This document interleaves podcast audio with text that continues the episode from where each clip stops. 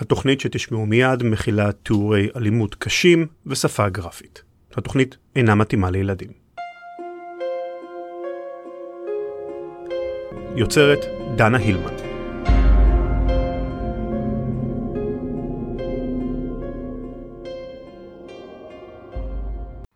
רצח בני משפחת אושרנקו זעזע את המדינה. כולנו הוכינו בהלם אל מול אלימות שנראתה חסרת כל פשר, אכזרית באופן בלתי נתפס. משפחה שלמה שחיה תחת אותה קורת גג נמחקה בלילה אחד, הלילה שבין שישי לשבת, ה-17 לאוקטובר 2009. וכך, בדירה אחת נמצאו גופותיהם של אדוארד, סב המשפחה, לודמילה, הסבתא, דימיטרי וטטיאנה, זוג ההורים, וילדיהם, רושל, בת השלוש, ונתנאל, בן חמישה חודשים.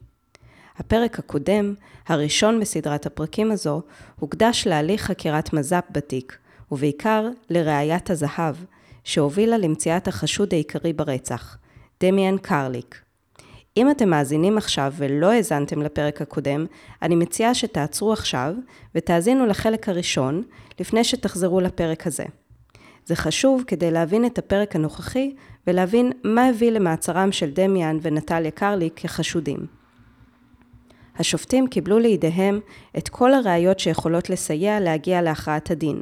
חוות הדעת המדעיות, תמלולים של חקירות המעורבים במשטרה, וכמובן גם מה שהעדים אמרו באופן ישיר במהלך המשפט. הכרעת הדין בעניינו של דמיאן קרליק ניתנה ב-7 לנובמבר 2011. עד כמה ראיית הזהב הייתה דומיננטית בהכרעת הדין? בחולצה אחת היו כל, ה... כל הקורבנות וגם החשוד, וזה בעצם ראייה מאוד מאוד משמעותית שקושרת אותו לזירה. דווקא כשקוראים את אה, אה, הכרעת הדין ואת פסק הדין, ההתייחסות לראיות המדעיות במקרה הזה היא שולית. זה אבי דומב, מי שעמד בראש מז"פ בין השנים 2007 ל-2012. הוא היה המנהל של רן שלף, ראש מעבדת הצתות ששמעתם בפרק הקודם. הוא ליווה את התיק מנקודת המבט הזו. הראיות המדעיות הובילו לחשוד, אבל אלה לא היוו את העיקר במשפט. מה כן? ההודעות. הפרק הזה מוקדש לעדויות שפורסמו בהכרעת הדין ושפכו אור על השתלשלות העניינים. מי היו דמויות המפתח בפרשה? כיצד הגיבו בני משפחתו של קרליק כשנודע להם על הרצח?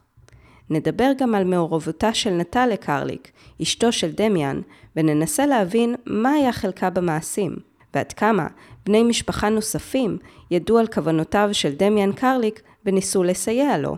העדויות של דמויות המפתח בפרשה, כפי שהובאו במהלך החקירה והמשפט. יאנה, אני אפילו לא יודעת מה להגיד לך, אבל תאמיני לי במילה שאני לא ידעתי מה הוא יעשה שם. אני הייתי נותנת הכל כדי להחזיר את החברות שלנו.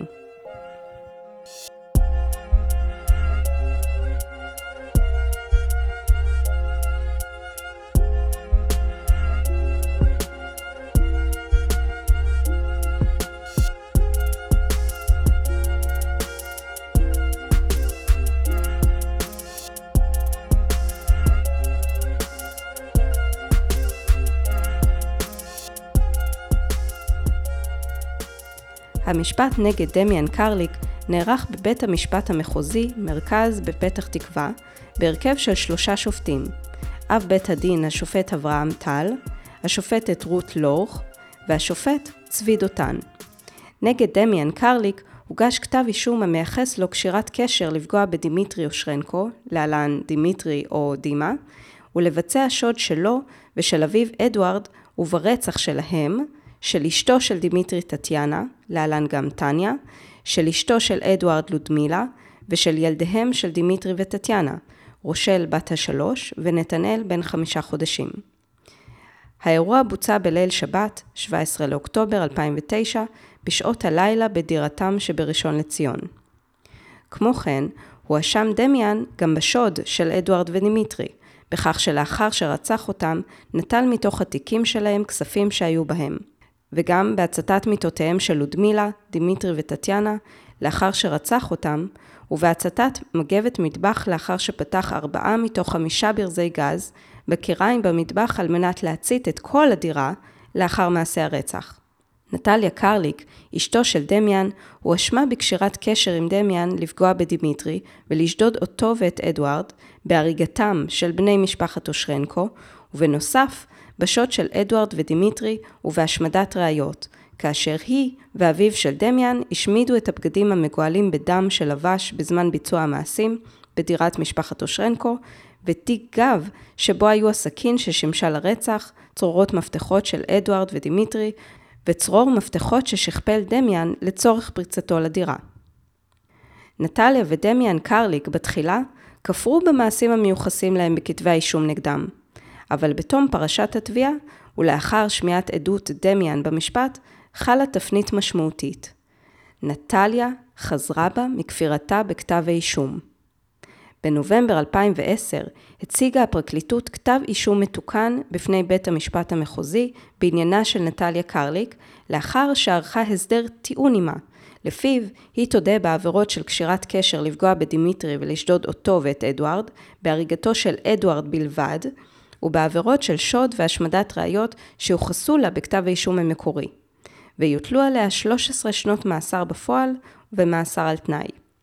בית המשפט אימץ את הסדר הטיעון בתאריך 22 לנובמבר 2010, ונטליה קרליק אכן נידונה ל-13 שנות מאסר בפועל מיום ההצהרה, ול-18 חודשי מאסר על תנאי. יש מי שחושבים שהסדר הטיעון לא היה מוצדק. ואין לזה שום הצדקה, כן? כי במקרה מתי כדאי לעשות עסקת טיעון, לפחות לפי הבנתי, זה במקום שאין לך אפשרות אה, לדלות ראיות מספיקות כדי להאשים. במקרה הזה היו מספיק ראיות אה, כדי להאשים את שניהם, כל אחד בנפרד.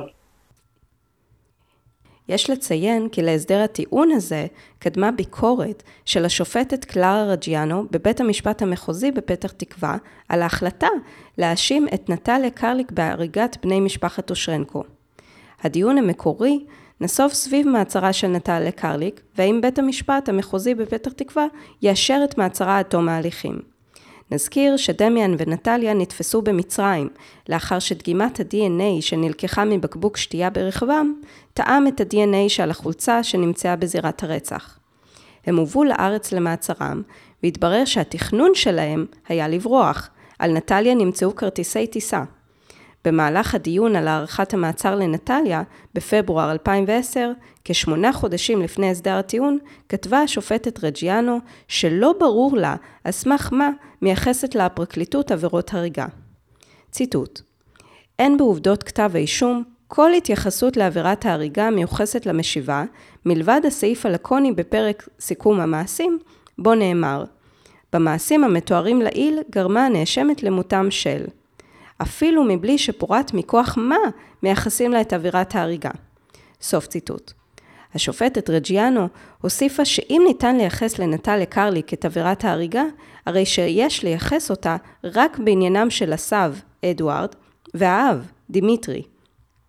לפני שנתחיל לצלול פנימה אל העדויות שהוצגו, בין אם כראיות לשופטים ובין אם במהלך המשפט עצמו, קצת הסבר על הקשרים המשפחתיים והחברתיים שקדמו לרצח. בלי התמונה הזו, יהיה קשה לעקוב אחרי כל העדויות. דמיאן קרליק הוא כידוע החשוד ברצח בשלב הזה. הוגש נגדו כתב אישום החמור ביותר שכולל רצח בכוונה תחילה של ששת בני משפחת אושרנקו, שוד, הצתה והתפרצות למקום מגורים וגניבה. נטליה קרליק, אשתו של דמיאן קרליק, הורשעה בהסדר טיעון בהריגתו של אדוארד אושרנקו, סב המשפחה, בלבד, ובעבירות של שוד ובהשמדת ראיות.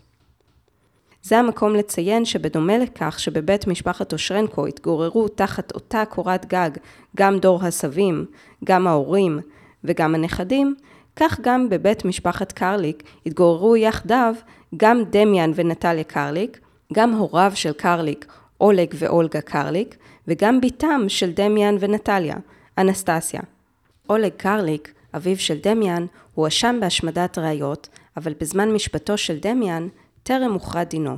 אולגה קרליק, אמו של דמיאן, נעצרה בתחילה בחשד למעורבות בהשמדת ראיות, אולם שוחררה בהמשך. אנסטסיה, בתם של דמיאן ונטליה קרליק, נעצרה גם היא בתחילה, אך שוחררה בהמשך.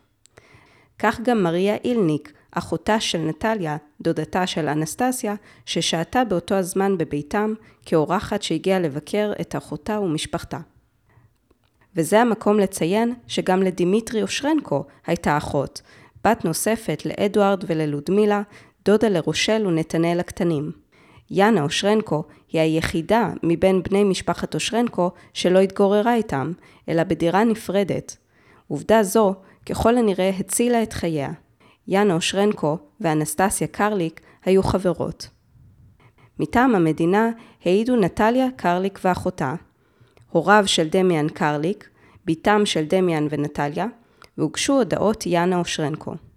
כמו כן, העידו החוקרים, בין היתר, שוטר שהביא את קרליק ממצרים, רן שלף, מומחה מז"פ לחקירת שרפות שהיה איתנו בפרק הקודם, מומחה מז"פ ל-DNA בשם יונתן רוט, ועוד. נתחיל עם נטליה קרליק. כחודשיים לאחר שנגזר דינה בהתאם להסדר הטיעון, בתאריך 26 לינואר 2011, העידה נטליה בפני השופטים במשפטו של דמיאן קרליק. השופטים קיבלו לידיהם גם הודעה, מעין מכתב, שנטליה כתבה ברוסית, ותורגם וצורף במלואו להכרעת הדין. לפני שנעבור לתוכן ההודעה, קצת על השמות. דמיאן, דימיטרי, דימה, אותו הדבר. ברוב הפעמים היא מתכוונת לדמיאן, ואין להתבלבל בינו לבין דימיטרי אושרנקו, אם כי לשניהם הכינוי היה דימה. אחותה של נטליה, מריה, מכונה גם מאשה. באופן כללי, לעתים הקשר בין שם רשמי לשם חיבה, במיוחד בשפה הרוסית, הוא מקרי בהחלט. עשיתי כמיטב יכולתי כדי שבכל זאת, ומבלי לפגוע בציטוט, יהיה ברור בכל שלב במי מדובר. נטליה לוקחת את קוראי ההודעה לרקע שהוביל למעשיו, ובמיוחד לימים שקדמו לרצח ולאחריו. ציטוט: אני נתתי מפתחות לבעלי מהדירה של הנפטר. לקחתי אותם מיאנה, יאנה אושרנקו, בזמן אירוע שהיה במסעדה. נתתי למריה אותם כדי שדימה, דמיאן, יעשה שכפול. אחר כך הוא הגיע ומסר את המפתחות למאשה, מריה, אחותה. אני שמתי אותם בחזרה. אני חושבת שמאשה אפילו לא הבינה מה קרה. ידעתי שדימיטרי רוצה לגנוב את הדירה. אני עשיתי זאת כי רציתי לקבל כסף כדי שיהיה לי כסף להחזיר חובות ולקנות בית. כאשר הגענו לישראל מרוסיה, היה הכל בסדר. דמיאן עבד באולם שנקרא פרימייר, כמלצר ראשי. אני בזמן הזה עבדתי מאוד קשה. בבוקר עבדתי בבית אבות בניקיון כל השבוע חוץ מבשבת. נסעתי בשעה שש וחצי בבוקר, ובערב, כאשר היו אירועים, עבדתי במסעדה. עבדתי בשתי עבודות, כך זה נמשך בערך שנה. נהיה לנו כסף. לאחר כמה זמן, כאשר האשימו אותו בגניבת וודקה, הוא עזב את המסעדה, וגם אני. אז התחילה בעיה. הוא התחיל לשחק בקזינו, להפסיד כסף, ובזמן קצר כל מה שהרווחנו, הוא הפסיד.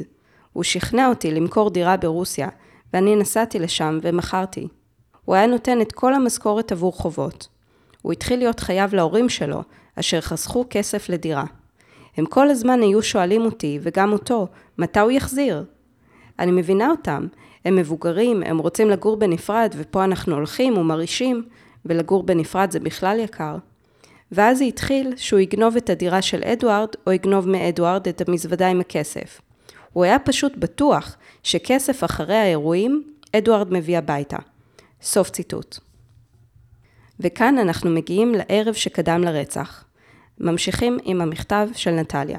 ציטוט: ב-16 לאוקטובר הוא נתן לי טלפון ואמר שאני צריכה להגיד לו רק את זה, שאדוארד הולך הביתה או לא. באותו יום, הבת שלנו, נסטיה, חגגה יום הולדת במסעדה עם חברים. הוא הסיע אותי לעבודה בערך בשעה 4. לפני זה, עברנו דרך יאנה והיא העבירה עוגה בשביל נסטיה. אני כל הזמן הייתי בעבודה עד 4 וחצי לפנות בוקר. בכל הזמן הזה התקשרתי פעם אחת, בערך בשעה 9 ועשרה, ואמרתי שבאה נסטיה ושהיא מאוד יפה.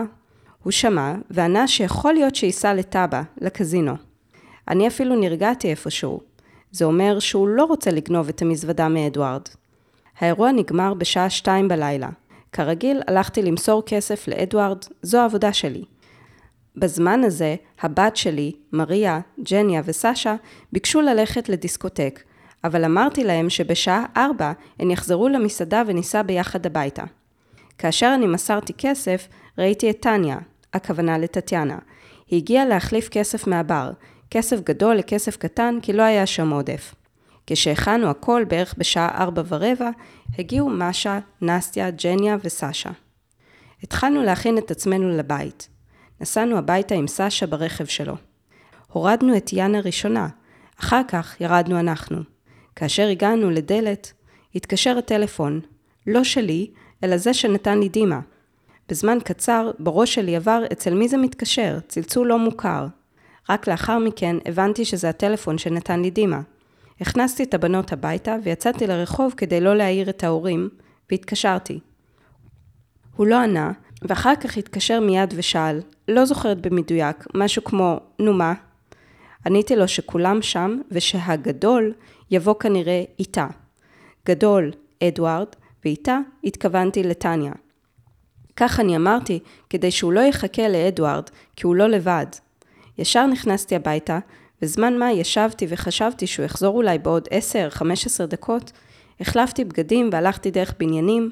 לא יודעת, אני לא מצאתי לעצמי מקום. כל הזמן חשבתי, למה עניתי לטלפון והתקשרתי? אחר כך חזרתי הביתה, אך לא אמרתי, וכל הזמן הטרידה אותי השאלה, למה הוא לא פה? הוא הגיע בערך בשעה שמונה בבוקר, אני לא זוכרת בדיוק. על היד שלו הייתה מלופפת מגבת, היא הייתה כולה בדם, והוא היה כמו משוגע. שאלתי אותו מה קרה, והוא ענה לי, זהו, הם אינם. אני הרגתי את כולם. בשלב הזה, לפי דעתי, אני גם השתגעתי. לא הפרעתי, ניסיתי להבין רק מה אני צריכה לעשות. אני לא רציתי את זה. אצלי הכל בפנים מתפרק. אני הבנתי ולא הבנתי מה קורה. הוא כעס וצעק, תעזרי לי לשטוף, להתלבש, אני נוסע לטאבה, הכל תזרקי, דברים, טלפונים. אני הבנתי רק דבר אחד, וזה שאני קשורה איתו. רציתי כסף קל, ויצא שנכנסתי יותר מדי עמוק. כאשר הוא יצא מהבית, נסע לטאבה, אז שאלתי אותו ליד היציאה מהבית, למה עשית את זה? והוא טרק את הדלת בפנים. לי נראה שאם הייתי עומדת בכניסה, הוא היה נותן לי מכה ומוחץ אותי בדלת. התחלתי להבין שהוא הרג לא רק משפחה אחת, אלא הוא הרג גם את המשפחה שלנו. כל הזמן אני חושבת על כך. ביקשתי מאבא של דימה ללכת איתי, וביחד איתו, בכל מקום, זרקנו לפחי זבל. אחר כך, אנחנו, אני ואבא של דימה, הגענו הביתה. אני, נסטיה ומשה התחלנו להתארגן לעבודה. אני כל הזמן חשבתי על המילים שלו, אבל לא רציתי להאמין. אחר כך הזמנו מונית כדי לנסוע לעבודה. כשיצאנו לרחוב, התקשרה אליי יאנה, והתחילה להגיד בקול מתרגש שאני אגיע אליה הביתה כדי שהדודה תיתן את המפתחות של האולם, כדי שאני אכנס לשם ואבטל את כל האירועים. אני שאלתי אותה מה קרה. היא ענתה לי שאני לא אשאל שאלות. אני עשיתי כך, והגעתי עד הבית שלה ולקחתי את המפתחות ונסעתי לאולם. עליתי למעלה למטבח כדי להגיד לטבח שאנחנו לא עובדים. לאחר מכן ירדנו למטה, הגיעה המשטרה וביקשו תעודות שלנו. במסעדה נשארנו אני, נסטיה ואהרון הטבח. שוטר לקח מאיתנו תעודות וטלפונים. לאחר מכן הגיעו שוטרים אחרים והתחילו לעשות חיפוש באולם ולקחו מחשבים ואני הראיתי להם את כל המשרדים. אחר כך לקחו אותנו לתחנה לחקירה. לאחר חקירה אישרו לנו לנסוע למסעדה ולקחת דברי בשר כדי שהם לא יתקלקלו.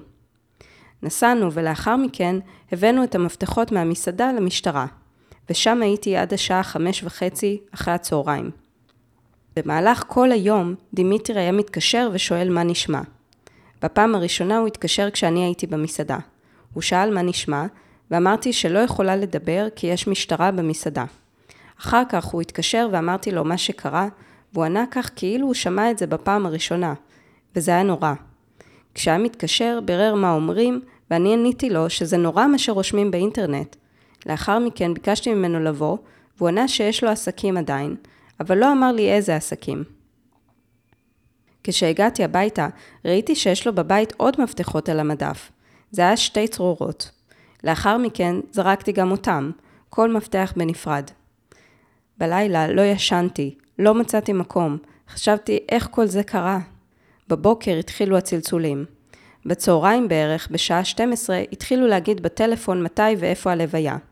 אני התקשרתי אליו ואמרתי שהוא צריך להגיע. הוא הגיע והיינו ביחד בלוויה. יום למחרת, בערב, נסענו לאילת. משם התכתבנו דרך האינטרנט והתעניינו מה קורה. למה התחלנו להתעניין? כי היו מתקשרים מהמשטרה ומזמינים אותו לחקירה. לפי דעתי זה היה ביום 20 לאוקטובר 2009, והוא היה עונה שלא יכול היום, אבל ינסה. אחר כך התקשרו אליי ואמרו שביום 21 לאוקטובר, שאנחנו נגיע לרמלה, למשטרה, בשעה שמונה וחצי בבוקר. סוף ציטוט. ניקח הפסקה לרגע מההודעה של נטליה קרליק כדי לשרטט ציר זמן, כפי שהיא תיארה אותו.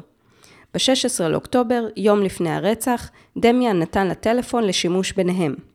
באותו יום, בתה נסטיה, או אנסטסיה, חגגה יום הולדת במסעדה. דמיאן הסיעה את נטליה למסעדה בסביבות השעה 4 אחר הצהריים. בדרך עברו אצל יאנה אושרנקו לאסוף עוגה ליום ההולדת. בסביבות השעה 4 וחצי לפנות בוקר, דמיאן התקשר אליה לטלפון שנתן לה, והיא מסרה לו שאדוארד אושרנקו יגיע ביחד עם טטיאנה, כלתו. לפי ההודעה של נטליה, היא לא ראתה את דמיאן מהרגע בו הוריד אותה בפרמייר, ועד לשעה שמונה בבוקר שאחרי, כלומר ב-17 לאוקטובר, כאשר היא ראתה שעל ידו מלופפת מגבת מלאה בדם. לאחר מכן, באותו הבוקר, היא ואביו של דמיאן, אולג קרליק, פיזרו בפחי הזבל בסביבתם חפצים של דמיאן, בגדים, טלפונים וציוד לבקשתו. מאוחר יותר היא גם זרקה את צרורות המפתחות של דירת בני משפחת אושרנקו, ששכפלה עבור דמיאן כמה ימים קודם לכן. בשלב זה, היא ודמיאן כבר באילת, והם מקבלים עוד ועוד פניות בטלפון מהמשטרה להגיע לתשאול שגרתי. בודקים את כל האנשים שהיו קשורים למשפחה במהלך השנים האחרונות. והם פשוט מרימים צלצול, ובוחנים כל אחד אחד גם אנשים שהם אה, ידידותיים לחלוטין. אבל כדי לשלול, אה, צריך לצלצל לכולם. במקרה הזה גם התקשרו לחשוד ברצח, בזמנו. וואו, ומה הוא אומר? וזימנו אותו, אמרו לו, תראה, תגיע לתחנת אה, רמלה, ו... ואנחנו פשוט בודקים את כל, ה... את כל האנשים, כיוון שאתה עבדת ב... בבית העסק שלהם, אז אה, אנחנו מתחקרים את כולם, ותבוא ורק בשאלון קצר, ואם הכל בסדר אז תשתחרר. והוא דחה ודחה ודחה, וכמובן שזה אה, הדליק נורה אדומה. בני הזוג בזמן הזה מתחילים להרגיש שהטבעת מתחילה להתהדק. ולהמשך הודעתה הכתובה של נטליה קרליק, ציטוט: אנחנו לא נסענו לרמלה לחקירה. הוא אמר שצריכים לנסוע, ויש לי דרכונים של רוסיה. נסענו למצרים.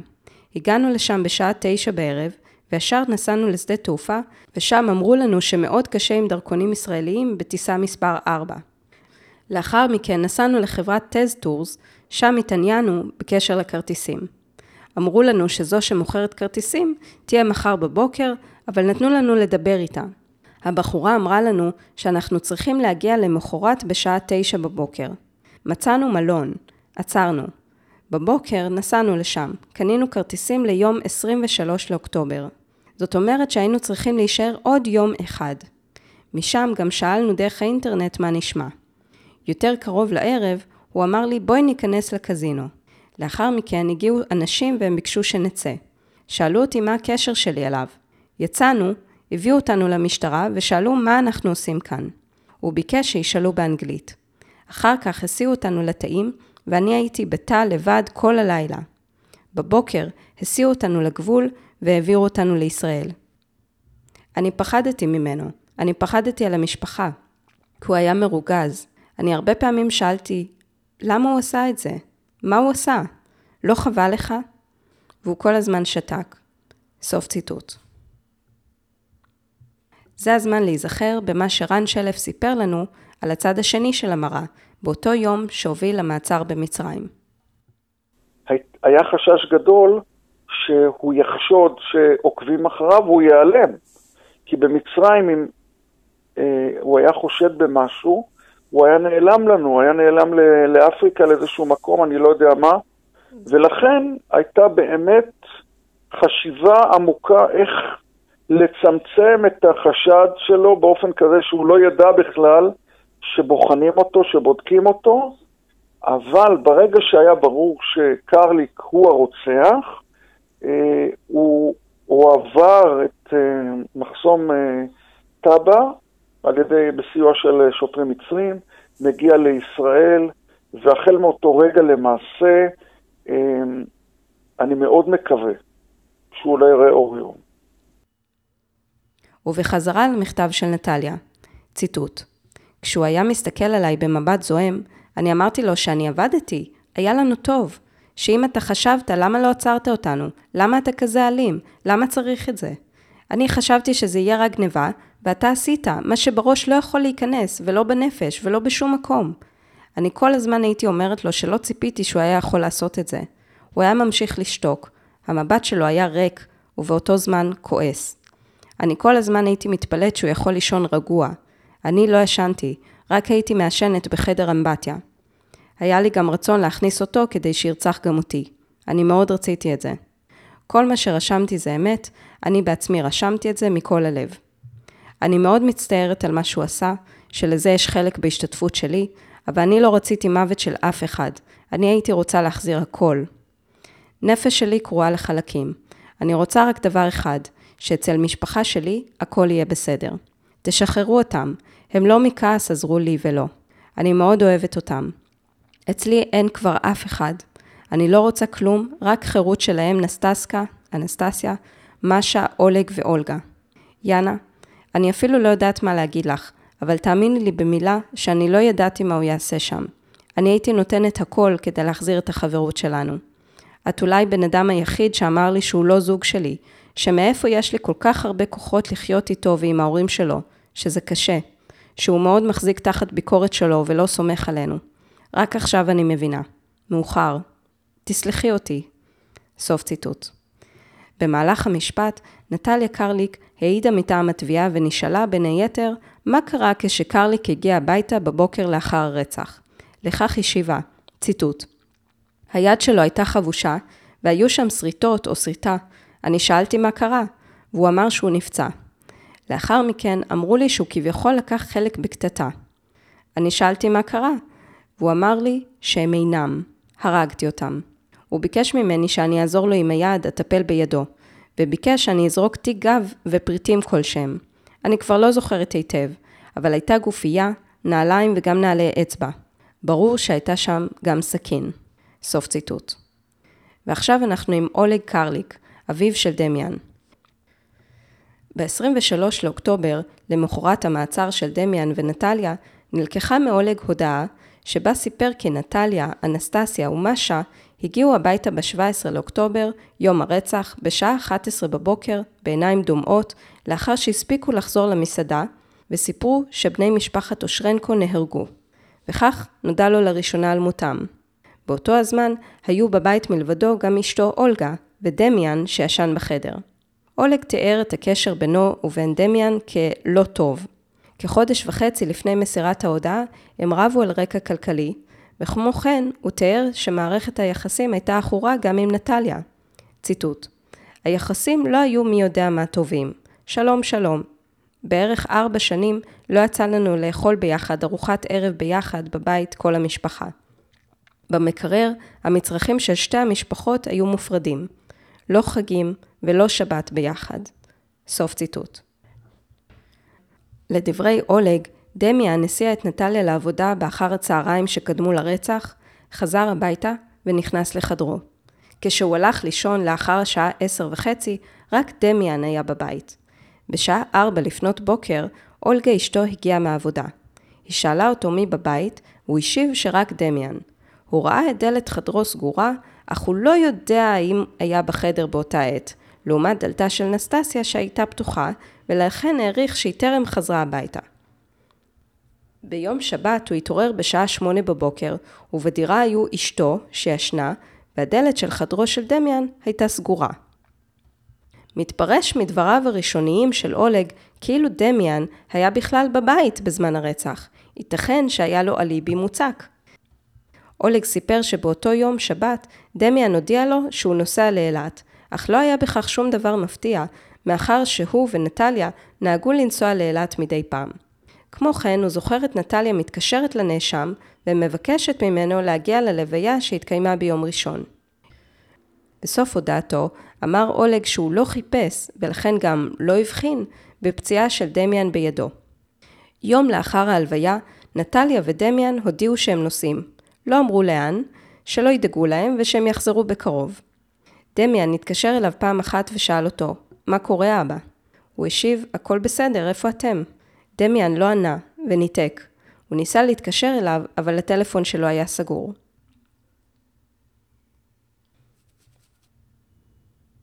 רק יומיים לאחר מכן, אולג מסר הודעה אחרת, שונה למדי. בהודעתו, הודה אולג ששיקר בחקירתו הקודמת, ואמר כי כעת מוכן לספר את כל האמת. ציטוט: ביום שישי אני הייתי לבד בבית, וגם דימה היה. בין השעות 2 לשעה 3 לפנות בוקר ביום שבת, ראיתי את דימה יוצא מהבית, כשיש לו כובע על הראש ויכול להיות מכנס ארוך. בסביבות השעה 4 לפנות בוקר, אשתי אולגה יצאה מהעבודה, ושאלה מי בבית, ואני אמרתי לה שאני לבד בבית, ושראיתי את דימה הולך ויוצא. התעוררתי בסביבות השעה 7 בבוקר. שמעתי במדרגות את הבנות עולות. הן פתחו את הדלת והן בכו מאוד. ונטשה, כלומר נטליה, התיישבה ליד אשתי וסיפרה הכל על כך שהגיעה משטרה. נטליה נכנסה לחדר וסגרה את הדלת. ואז היה צלצול בדלת ופתחתי את הדלת לדימה. הוא הוריד את הנעליים בכניסה וראיתי שיש לו משהו עטוף על היד. יד ימין, מגולגל. שאלתי אותו מה קרה לו, והוא נפנף אותי ואמר תעזוב אותי ונכנס לחדר של נטליה. הדלת נפתחה ודימה נכנס למקלחת ונטליה נכנסה אחריו עם מגבת והייתה איתו במקלחת. הם חזרו חזרה לחדר השינה, ואחרי זמן מה, דימה יצא מחדר השינה ונטליה אחריו. ודימה היה לבוש יפה. נטליה ליוותה אותו לדלת. שאלתי אותו לאן הוא הולך, והוא ענה שאם שואלים, אז אני באילת. סוף ציטוט. וכאן אנחנו מגיעים למעורבותו של אולג. האם אכן היה לו חלק בהשמדת הראיות, כפי שנטליה תיארה בהודעה שלה? אולג בחקירתו הכחיש. בתשובה לשאלה אם הלך עם נטליה והיא זרקה משהו, השיב, ציטוט: אני לא עשיתי שום דבר, אני יצאתי אליה וישבנו על הספסל. אני לא הייתי באתר בנייה, ולא הייתי בשירותים כימיים. אני לא זרקתי כלום. סוף ציטוט. בתגובה לדברי החוקרים, כי לאחר עזיבתו של דמיאן את הדירה, הוא יצא ביחד עם נטליה עם תיק ובו סכין עטוף בנייר עיתון, והם זרקו את הסכין בשירותים כימיים באתר בנייה, השיב: מה אני יכול להגיד? זה לא נכון. אני לא הלכתי איתה. סוף ציטוט. לאחר מכן תיקן את גרסתו בנקודה שבה דמיאן יצא מהבית ביום שבת בבוקר וביקש ממנו להיכנס לחדר של נטליה. נטליה אמרה לו בלחש שדמיאן השאיר תיק גב עם כמה דברים שצריך לזרוק, וביקשה ממנו להסתכל אם יש בבית עוד מפתחות של דלתות. ציטוט: אצלי בארגז כלים היו כל מיני מפתחות ישנים, ואני לקחתי את הצרור מפתחות שהיה שם וזרקתי לאותו תיק גב. מדובר באותו תיק גב שדימה נכנס איתו הביתה בבוקר שהגיע. אני לא ראיתי מה היה באותו התיק באותו הזמן. נטליה נתנה לי בעצמה צרור עם מפתחות ואמרה לי שצריך לזרוק אותם. היא אמרה לי לזרוק את כל המפתחות שיש בבית. אני לקחתי את הצרור שקיבלתי מנטליה ועוד כל מיני מפתחות וזרקתי אותם בתוך התיק גב. לא ראיתי מה יש בתיק. אני ונטליה יצאנו כדי לזרוק את התיק עם הדברים. פתחתי את התיק לאחר שהתרחקנו קצת מהבית וראיתי בתיק נעליים מגומי, גם מכנס קצר, לא בטוח שזה אותו מכנס שדימה חזר איתו הביתה, היה שם גם סמרטוט מקופל עם סימני דם. נטליה הכניסה לתוך התיק סכין שהחזיקה אותו מתחת לבית השחי במעיל שלה. הסכין היה עטוף בנייר או עיתון, ראיתי את זה בהמשך שזה סכין. הלכנו ברחוב וזרקנו את המפתחות לשיחים. מפתח או שניים בכל שיח. היו שני צרורות של מפתחות. את רוב המפתחות זרקנו לשיחים, אבל כמה גם בפחי אשפה ברחוב. אני פתחתי את הפח, ונטליה התכופפה לפח ושמה בתוך הפח את הסכין שהוא עטוף בנייר. בשלב זה לא ידעתי עדיין שזה סכין. המשכנו הלאה. היה פח צפרדע גדול ליד בית ספר, ושם נטליה זרקה את הסמרטוט והנעליים, ואני חושב שגם את השורט. נכנסנו לחצר של בית משותף, הכוונה שלי לחדר אשפה של הבניין, פתחתי פח אחד וזרקתי לתוכו את התיק שכבר היה ריק. נטליה אמרה לי שהיא שכחה שני פלאפונים בבית, שגם אותם צריך לשבור ולזרוק. פלאפון אחד היא לקחה ואני את השני. ניסינו לשבור את הפלאפונים בידיים ולא הצלחנו, ואז שמנו אותם על הרצפה ושברנו אותם עם הרגליים, וזרקנו אותם בשיחים מתחת לאיזה בית. בזמן שזרקנו את הסכין העטוף, בעלת הבית, שהפח היה שייך לה, יצאה החוצה וצעקה לנו משהו בעברית. בדרך, נטליה אמרה לי שהיא לא הייתה שלמה עם זה, ופחדה שבעלת המקום תוכל לראות את הסכין בתוך הפח. בערב, כשהיה כבר חושך, בערך בארבע וחצי, נטליה אמרה לי, אבא, בוא נלך וניקח את הסכין, כלומר מהפח אשפה של הבית הפרטי. ונטליה התכופפה לתוך הפח והוציאה משם את הסכין שהייתה עטופה בנייר, והלכנו. נכנסנו לאתר בנייה, וזרקתי אותה לתוך החור של השירותים. חזרנו לדעתי בשש. סוף ציטוט. אולג הבין שיש צרות. אולג לא סיפר לאף אחד על זריקת החפצים ולא עדכן את אשתו, אבל היא הבינה שמשהו מתרחש, והעלתה השערה שדמיאן מעורב ברצח. ביום 27 לאוקטובר, בבוקר, אולג הוביל את החוקרים למקומות בהם הוא ונטליה זרקו כל אחד מהמפתחות, והצביע על פח זבל שלתוכו זרקה הנאשמת את הסכין, ומשם הוציאה אותו, ועל המקום שבו זרקה אותו פעם נוספת, בתוך תא שירותים, שלא נמצא במקום בזמן ההצבעה. אולג נשאל מתי הבין שדמיאן מעורב ברצח, והשיב, הייתה לי תחושה מיד לאחר האירוע, והייתה לי תקוות שווא שזה לא הוא, עד שהגיעו שוטרים ועצרו אותי. אולג סיפר גם שדמיאן חייב לו עשרת אלפים דולר. הוא ביקש ממנו את הכסף, וכחודשיים לפני מועד החקירה, הוא ביקש מדמיאן שיעזבו את הדירה לדירה משלהם, והיה להם ריב בעניין. בסוף חקירתו, אולג נשאל אם הוא מוכן להיכנס לחדר החקירות של דמיאן ולבקש ממנו לספר את האמת. אולג השיב בחיוב. לאחר מכן אולג הובא לחדר חקירה סמוך, שבו נחקר דמיאן, שם הוא ביקש ממנו שיספר את האמת, כדי שהכל ייגמר, שיסתכל איך הוא ואימא שלו נראים, שאם הוא עשה את זה, שיפסיק לשתוק. הוא ביקש לתת לו נשיקה.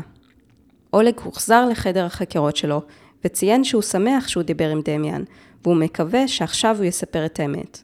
כמו כן, ביקש שישימו לב שדמיאן עשה בעבר ניסיון אובדני, והוא עלול לנסות להתאבד. בשמיני לנובמבר, אמר שצפה בטלוויזיה וראה שנמצא דם בזירה שאינו שייך לקורבנות. הוא ביקש שישחררו אותו ואת אשתו, וציין שהוא נמצא בהלם מכך שבנו מעורב באירוע. לדבריו הוא שמע אודות שמו של הנאשם, דמיאן, לראשונה במשטרה, שכן הוא מכיר אותו כדימה, או דימיטרי.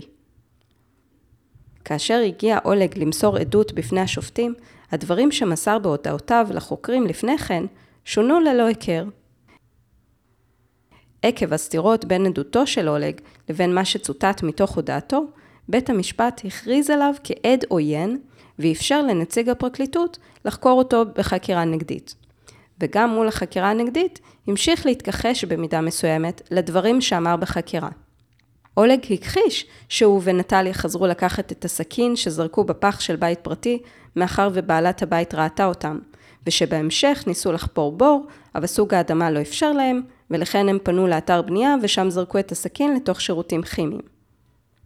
בתשובה לכך שמישהו מאתר הבנייה אכן מצא סכין באותם שירותים לשם הוא אמר שזרקו את הסכין, השיב אולג.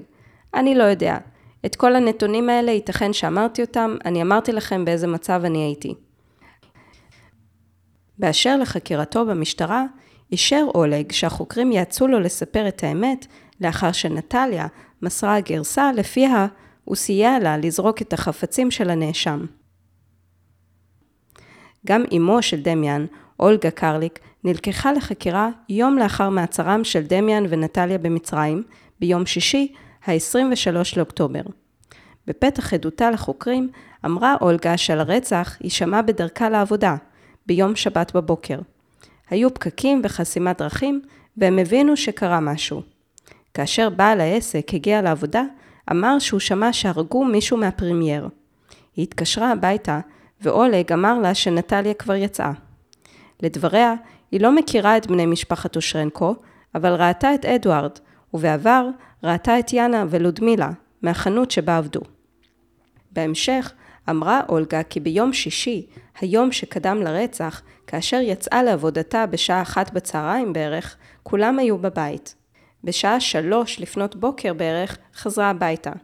וכך אמרה, ציטוט: בעלי ישן. אנסטסיה ונטליה היו במסעדה. אנסטסיה ביום הולדת ונטליה בעבודה. כשאני חזרתי הביתה בשעה שלוש בלילה, ראיתי אותם ישנים. בעלי ישן לידי, והבן אצלו בחדר. סוף ציטוט.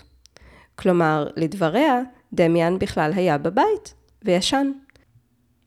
שוב, גם אולגה, בדומה לאולג, באותו יום בדיוק שמסר את תודעתו הראשונית לחוקרים, מציגה תמונה של דמיאן שישן בחדרו. אליבי. אבל החוקרים באותה עת כבר יודעים שה-DNA שנמצא בזירת הרצח תואם ל-DNA של דמיאן. כלומר, לא ייתכן שהוא היה במקום אחר. אבל בואו לא נשכח, הוריו של דמיאן לא יודעים את זה. ושוב, בדומה למקרה עם אולג, לאחר מספר ימים, הגרסה של אולגה השתנתה מעט. ביום שבת, בשעה שלוש בלילה, כאשר שבה מעבודתה, אולג שכב במיטה, והיא ראתה שנעלי הספורט של דמיאן נמצאות ליד הדלת, שהייתה פתוחה מעט. היא שאלה את אולג איפה בנם, והוא השיב שהוא לא יודע. אולגה נשאלה מדוע היא ציינה בהודעתה הקודמת שראתה את הנאשם ישן כששבה מעבודה בלילה, בליל הרצח, והיא השיבה, ציטוט: אני אמרתי שראיתי את הנעליים ואת החדר סגור וחשבתי שהוא ישן. אני לא נכנסתי לחדר שלו. סוף ציטוט. היא נשאלה שוב, האם היא ראתה את הנאשם ביום שבת בבוקר, כאשר התארגנה לצאת לעבודה? והפעם היא השיבה בשלילה, וטענה שהיא לא זוכרת. ולדבריה, הפעם האחרונה שהיא ראתה את הנאשם, הייתה לאחר שהם חזרו מהלוויה. נטשה בכתה ודימה היה כמו עמום. כולם היו עצבניים בגלל הרצח. סוף ציטוט. לדבריה, היא לא קישרה את הנסיעה לרצח, אלא חשבה שלנאשם אין עבודה, אז הם נסעו לאילת. החוקר לא ויתר, הוא הטיח בה כי היא חשדה, כבר אז, במעורבות בנה. ולכך השיבה, ציטוט: אני שאלתי את בעלי מה אתה חושב, דימה עשה את זה? ובעלי ענה שאינו יודע, אבל גם אני חושד, כי הם נסעו בפתאומיות. גם נסיה שאלה אותי אם אבא יכול לעשות את זה, ועניתי לה שהוא לא חיה. היו לי הרגשות, היה לי כבד על הלב. לכל אמא יש הרגשות וחושים. סוף ציטוט. היא לא שאלה את דמיאן ישירות לדבר מעורבותו ברצח, כי לדבריה, היו לנו יחסים שלפעמים היינו חודשים לא מדברים. ביום שני לנובמבר 2009 נאמר לה שדמיאן מסר הודעה במשטרה, הודה ברצח ואף שחזר את המעשה. ולכך היא הגיבה, שהם נסו התחלתי לחשוד, רק חשדתי.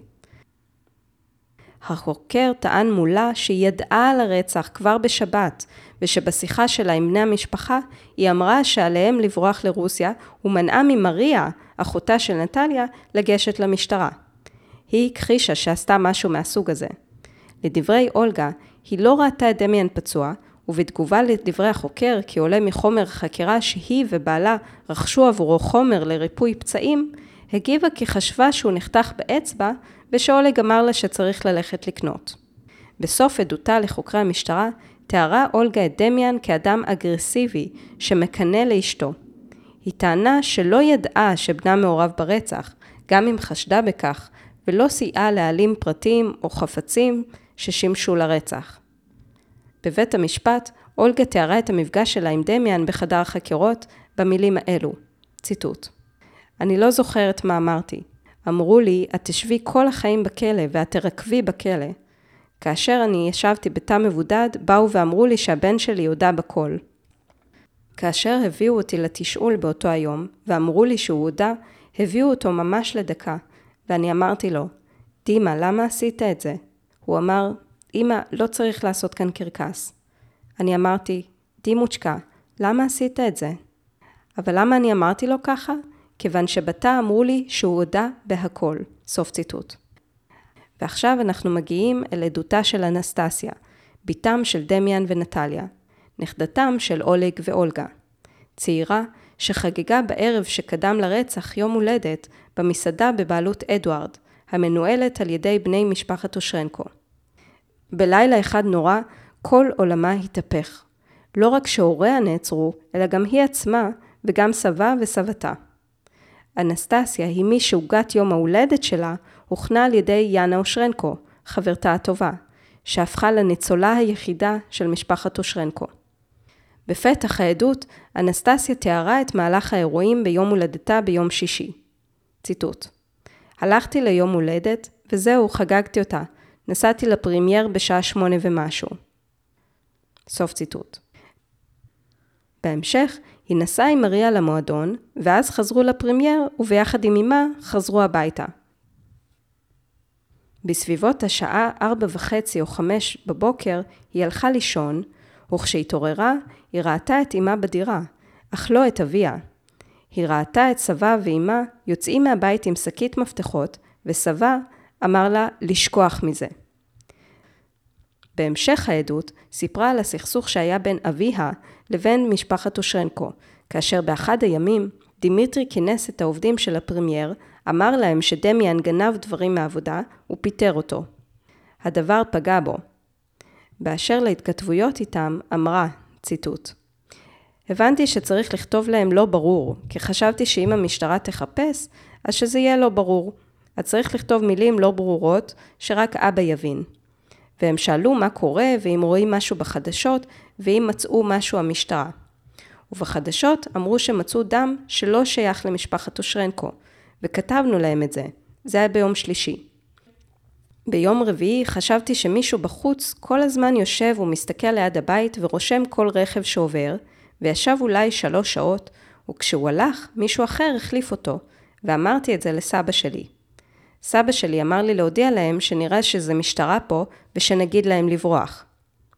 ביום חמישי, אמא כתבה לי שהיא עוד תחזור, והם אמרו לי ללכת ביום ראשון למשרד הפנים לעשות דרכון, ושאלו אותי אם יש לי כסף בחשבון הבנק שלי, ואמרו לי לא לבזבז את הכסף, ושאם אין צורך, אז לא לצאת מהבית. אבא שלי כתב באנגלית שהוא אוהב אותי, וסליחה, ואימא שלי כתבה ברוסית, אנחנו תמיד איתך, ושאלוהים ישמור עלייך. ואז בכיתי. פחדתי שיתפסו את אימא או את אבא, אבל יותר פחדתי על אימא, כי ידעתי שהיא לא עשתה כלום, והיא רק נסעה עם אבא כי היא אוהבת אותו. סוף ציטוט. אנסטסיה מסרה בחקירתה הראשית כי לפני שיצאה למסיבת יום ההולדת שלה, אביה נכנס לחדרה, חיבק אותה, נשק אותה ואמר לה, סליחה על כל מה שקרה ועל כל מה שיקרה. בדרך, כאשר נסעה עם מריה, היא חשבה על מה שנאמר לה על ידי אביה, והיא אמרה לה שהיום יקרה משהו. בסוף חקירתה הראשית, אישרה שהיו לה אופניים, ומאז שחזרה מיום ההולדת שלה, לא היו בסלון. לדבריה, כשהלכתי הם היו ועמדו, כשחזרתי הם לא היו שם. וכן, הם אף פעם לא היו במחסן, הם כל הזמן היו בבית על יד החלון. אז לאן הם נעלמו? עוד סיפרה שביום שבת בשעה תשע בבוקר, אמה העירה אותה, מאחר והיא הייתה אמורה לעבוד. כשהן הגיעו לפרמייר ושמעו על מה שאירע, הן פרצו בבכי, ולאחר מכן הן נלקחו לחקירת המשטרה. יאנה אושרנקו, בתם של אדוארד ולודמילה ואחותו של דימיטרי, איבדה את כל משפחתה בלילה ההוא. בצהרי יום שבת, ממש כמה שעות לאחר שנודע לה על רצח, נגבתה ממנה עדות על ידי החוקרים. באשר לאירוע, סיפרה שאביה פתח את המסעדה ביום שישי בשעה 11 בבוקר. כשהיא הגיעה לשם, בשעה 5, הוא כבר לא היה שם, ושב למסעדה בשבע בערב. בסביבות השעה שמונה וחצי, תשע בערב, הגיעה גם טטיאנה. באשר לאחיה, היא לא יודעת מתי נכנס למסעדה, אך היא הבחינה בו לראשונה רק כאשר ביקשה לצאת מהמסעדה, בשעה ארבע לפנות בוקר. האירועים התנהלו כרגיל, ללא בעיות מיוחדות, ולא היה ויכוח או מריבה בין בני המשפחה באותו ערב. באשר למצב הכלכלי שלהם, אמרה, ציטוט: אבא תמיד שמר שלא ניכנס למינוס. אני מניחה שלאבא היה כסף. סוף ציטוט. לבני משפחתה הקרובים לא היו בעיות עם המשטרה, ולא היו להם חובות כספיים. לדברי יאנה, הקשר של אביה ואחיה סביר ונורמלי. בזמן שהם היו במסעדה, בבית נשארו אמה והילדים של אחיה. יש מפתח לבני המשפחה שהתגוררו בבית, הוריה, אחיה ואשתו, וכן לה, ובפעם האחרונה הייתה אצלם בדירה ביום חמישי בשעה שתיים בצהריים. לקראת שעות הערב בשבת ה-17 לאוקטובר, החוקרים כבר ניסו יותר לגשש אצלה. מה יכול היה להיות המניע למעשה? ומי יכול להיות החשוד? יאנה סיפרה שלא ידוע לה האם אביה שילם בעבר או משלם פרוטקשן, או אם הייתה דרישה כזו, ולא ידוע לה אם למי מהוריה היה רומן. באשר לאחיה השיבה, יכול להיות, אבל אני לא בטוחה. בתקופה שטניה הייתה בהיריון, מישהי באינטרנט הייתה כותבת לה מיילים, או התכתבות אחרת, ומספרת לה שאחי היה הולך עם נשים אחרות. ובתשובה לשאלה האם העסקים הלכו טוב בזמן האחרון, השיבה, ציטוט: לא טוב. כמכלול, זה נוח לכולם שאין שם הרבה עבודה, כי גם אימא שלי, לודמילה, שהיא היחידה שמתעסקת עם העסק הזה, התעייפה כבר. המסעדה עבדה טוב בהתחלה, חזק. אחר כך היו הרבה הוצאות. בתקופה האחרונה היו הרבה מפוטרים, וממש הרגשנו את הנפילה. סוף ציטוט. יומיים לאחר הרצח, ב-19 לאוקטובר, נשאלה על מפוטרים שכדאי לשים עליהם דגש בחקירה. ויאנה מסרה את שמו של הטבח איגור, וכן את שמו של דמיאן, ציטוט. הוא עבד בצורה יוצאת דופן, אחד הטובים. פעם אני ראיתי אותו במצלמה, לוקח בקבוק וודקה ושתייה מהמקרר. לא מיד, אבל אחרי תקופה, אדיק התעמת איתו ופיטר אותו. אבא סלח לו, ושקל להחזיר אותו לעבודה, אבל זה לא היה עובר אצל דימה. סוף ציטוט. העדות האחרונה מתוך בני המשפחה היא זו של מריה, אחותה של נטליה. העדות הזו, בעיניי יותר משאר העדויות, היא המצמררת במיוחד, והמעידה על אופיו של דמיאן, ממבט של אחות שדאגה באמת ובתמים לאחותה. בפתח העדות שמסרה למשטרה בתאריך 23 לאוקטובר, יום לאחר מעצר אחותה ודמיאן במצרים, אמרה מריה שהגיעה לארץ כתיירת ובשבועיים האחרונים עובדת בפרמייר. ביום שבת, כאשר היא ונטליה נסעו לכיוון הפרמייר, הן שמעו בחדשות ברדיו שבני המשפחה נרצחו, וכאשר הגיעו למסעדה, הייתה גם משטרה. לדבריה, ביום 16 לאוקטובר 2009, היא יצאה עם נסטיה לחגוג לה יום הולדת בפרמייר בשעה רבע לתשע בערב בערך. בבית היו דמיאן ואביו אולג. בשעה שתיים בלילה בערך, הן עזבו את המסעדה ומשם הן נסעו לבלות במועדון.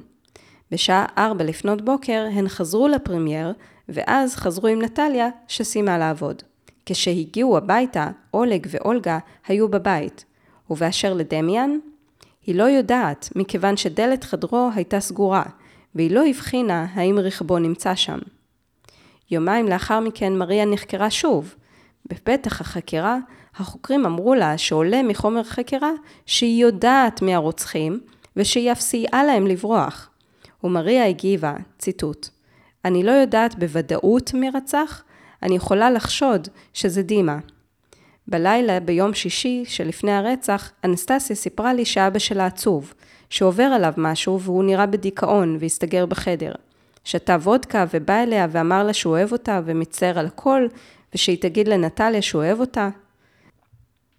נסטיה לא סיפרה לאימא שלה, היא שתקה, לא רצתה להבהיל אותה או להכניס אותה ללחץ. סוף ציטוט. בתשובה לשאלה מדוע היא חושדת שדמיאן הוא הרוצח, השיבה, ציטוט: כי הוא אדם מאוד אכזרי, קר, רע, אף פעם לא אהבתי אותו. הוא היה מרביץ לאנסטסיה, סוגר אותה. לפני חודש בערך סיפרה לי נטליה שהיא רבה מאוד חזק עם דימה, בגלל שיחת טלפון שהוא קיבל ממספר חסוי, שאמרו לו שנטליה מנהלת רומן עם אחד מהבעלים של המסעדה. דימה היה ביחסים רעים עם משפחת אושרנקו, הוא לא אהב אותם. גם אנסטסיה אמרה לי שהיא מרגישה שזה הוא שרצח. היא גם אמרה שנעלמו זוג נעלי ספורט מהבית, נעליים של דימה. ביום של ההלוויה ולמחרת, דימה ונטליה אמרו שהם נוסעים לסידורים. הם לא היו בבית שלושה ימים. סוף ציטוט. מריה גם שופכת אור על כיצד בכלל לדמיאן היה מפתח לדירתם של בני משפחת אושרנקו. ביום הולדתה של נטליה, היא התבקשה לצאת ולהעביר לדימה מעטפה, ציטוט: דימה פתח לידי את המעטפה, וראיתי בפנים צרור מפתחות. לאחר מספר דקות ירדתי אחרי שקיבלתי שיחה ממנו, והחזרתי לנטליה. לאחר כמה ימים, כאשר ישבנו בבית של יאנה, זיהיתי את אותו צרור שנתתי לדימה, בבית של יאנה. סיפרתי על כך לאנסטסיה, והיא אמרה שהוא שוב זומם משהו. אני חשבתי שהוא, דימה, מתכוון לפרוץ. נטליה אמרה לי אחרי שהחזרתי את המפתח מדימה, שקט, ולא דיברתי יותר על זה. הבנתי שדימה רוצה לפרוץ כנראה. אני לא יודעת למה, אבל אני בטוחה שהוא הרוצח. פחדנו שיפגע בנו על כל מה שאנחנו יודעות. אני חושבת שגם ברוסיה, הוא, דימה, היה מעורב במקרה של רצח. מצאתי ארגז ברוסיה בדירה של דימה ונטליה, שהיו שם קלטות שמע של צעקות של אנשים כאילו הם עוברים מינויים. היה לו נשק, שוקר חשמלי. עד היום באים אנשים שדורשים כסף וכל מיני מסמכים. בבוקר של הרצח, אנסטסיה אמרה לי שדימה חזר הביתה כאשר הוא היה מלא בדם, והיד שלו חבושה. אמרה שסבא אמר לה את זה לאחר הלוויה. אני לא ראיתי את החתכים של דימה. כאשר דימה ונטליה עזבו את הבית, הם לקחו איתם שקית זבל שחורה מניילון. היא לא הייתה מלאה. מה שבטוח, זה לא היה זבל. סוף ציטוט. מריה הדגישה כי בליל הרצח נטליה בוודאות לא הייתה עם דימה בדירה, משום שהייתה כל העת במועדון, אך היא לא שוללת אפשרות שסייעה לו טלפונית. בלוויה הוא לא דיבר עם אנשים, בא ונעלם, אני ואנסטסיה בחנו אותו איך הוא מתנהג, הוא היה מרוחק, רצה ללכת משם כל הזמן. סוף ציטוט. לאחר ההלוויה, נטליה ודמיאן נסעו בסביבות השעה 11 בלילה, ולמחרת דמיאן שלח למריה מסרון ובו ביקש ממנה להגיע לאינטרנט. שם הם התכתבו, הוא התעניין מה קורה ומה חדש בפרשה. נטליה ביקשה ממנה למסור לאנסטסיה שהיא אוהבת אותה, ושהיא הדבר הכי יקר לה בעולם. וכמו כן, ביקשה שתמסור שהם ברוסיה, אם תשאל למיקומם. בסוף חקירתה, אמרה מריה כי לאחר האירוע, אולגה ישבה איתה ועם אנסטסיה בחדר, ואמרה להן שצריך לברוח. היא הסבירה שאם יתגלה שדמיאן הוא הרוצח, יאנה לא תסלח, וירצחו את כל המשפחה שלהם. ומאז היא כל הזמן אומרת שצריך לברוח. ביום 25 לאוקטובר, לפני חצות, התבקש חסר דביר ללוות למעצר את מריה. במהלך הליווי, היא אמרה לו שלא סיפרה הכל בקשר לנאשם. מריה סיפרה שבת משפחתה ציינה בפניה בעבר שדמיאן היה רוצח שכיר. כמו כן, נודע לה שאנסטסיה, בתקופות שהייתה קרובה לאביה, דיברה איתו על כך, והוא סיפר לה את קורות חייו, שהיה רוצח שכיר בסנט פטרסבורג, וכן הציג בפניה כתבות באינטרנט על חיסולים שביצע. הוא סיפר לה שהיה יושב שעות בפחי אשפה או בשיחים כשהמתין ליד החיסול, וכיצד היה מחסל אותם. עוד לפי מריה, הוא ריצה מאסר בערב הסעודית בגין עבירות שביצע שם. וכן, שדמיאן קרליק מבוקש גם ברוסיה בגין עבירות שביצע, גנבות רכב, מעשי שוד וכדומה. אם כן, העדויות מציירות תמונה עגומה למדי. ריחוק בין דמיאן להוריו, חובות, הימורים. האם אכן היה רוצח שכיר? לא ברור, אבל הוא מדבר על כך עם בתו ומספר לה על רציחות שכביכול ביצע. אלימות כלפי אנסטסיה, קנאה ורכושנות כלפי נטליה, ניכור מול ההורים, לא חגים, לא שבתות, למרות שגרים יחד. המצרכים מופרדים במקרר. הקור, הריחוק. ההשפלה שחש מהפיטורים שנעשו בפומבי. החשד שנטליה שוכבת עם אדוארד שפיטר אותו. הניגוד הזה בין לפני לאחרי. רק כאשר הוא חשוד ברצח, הוריו פונים אליו בכינוי חיבה. דימוצ'קה, למה עשית את זה? כשנטליה מבקשת מאביו של דמיאן לעזור לה להיפטר מהראיות, הוא עוזר. ההבנה שכל בני משפחתו של דמיאן, לפי העדויות, חשדו שהוא עשה את זה, כולל בתו אנסטסיה. האם אכן דמיאן קרליק אחראי לרצח של ששת בני משפחת אושרנקו? או שמא יש הסבר אחר לכל זה? סדרת הפרקים תמשיך, ובפרק השלישי ננסה להבין מה הוביל לפתע לשינוי הגרסה של דמיאן קרליק? מהי גרסת ולאד שהשופטים נדרשו לאמוד את סבירותה? וכיצד האנשים שניסה דמיאן קרליק לקשור למעשה, הגיבו להאשמות הללו? כיצד השופטים הכריעו בסופו של דבר? ומה היה גזר הדין? ננסה לראות גם מה עלה בגורל כל אחד מהמעורבים בפרשה ומה מצבם כיום. ועל עיתונאית אחת שסיפורה של יאנה אושרנקו לא הרפה ממנה, וכעבור שנים יצא להתחקות על עקבותיה. כל זאת, ועוד הרבה יותר מזה, בפרק הבא.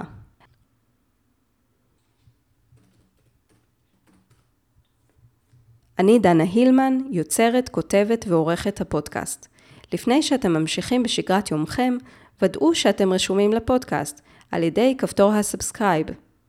אם בא לכם לפרגן לפודקאסט, מעולה, רשמו מספר מילים באפל ריוויו. ספרו לחברים על הפודקאסט ובקרו אותנו בעמוד הפייסבוק שלנו, עבר פלילי. אנחנו נשתמע בפרק הבא בהמשך פרשת רצח בני משפחת אושרנקו. עד אז, המשך יום צודק לכם.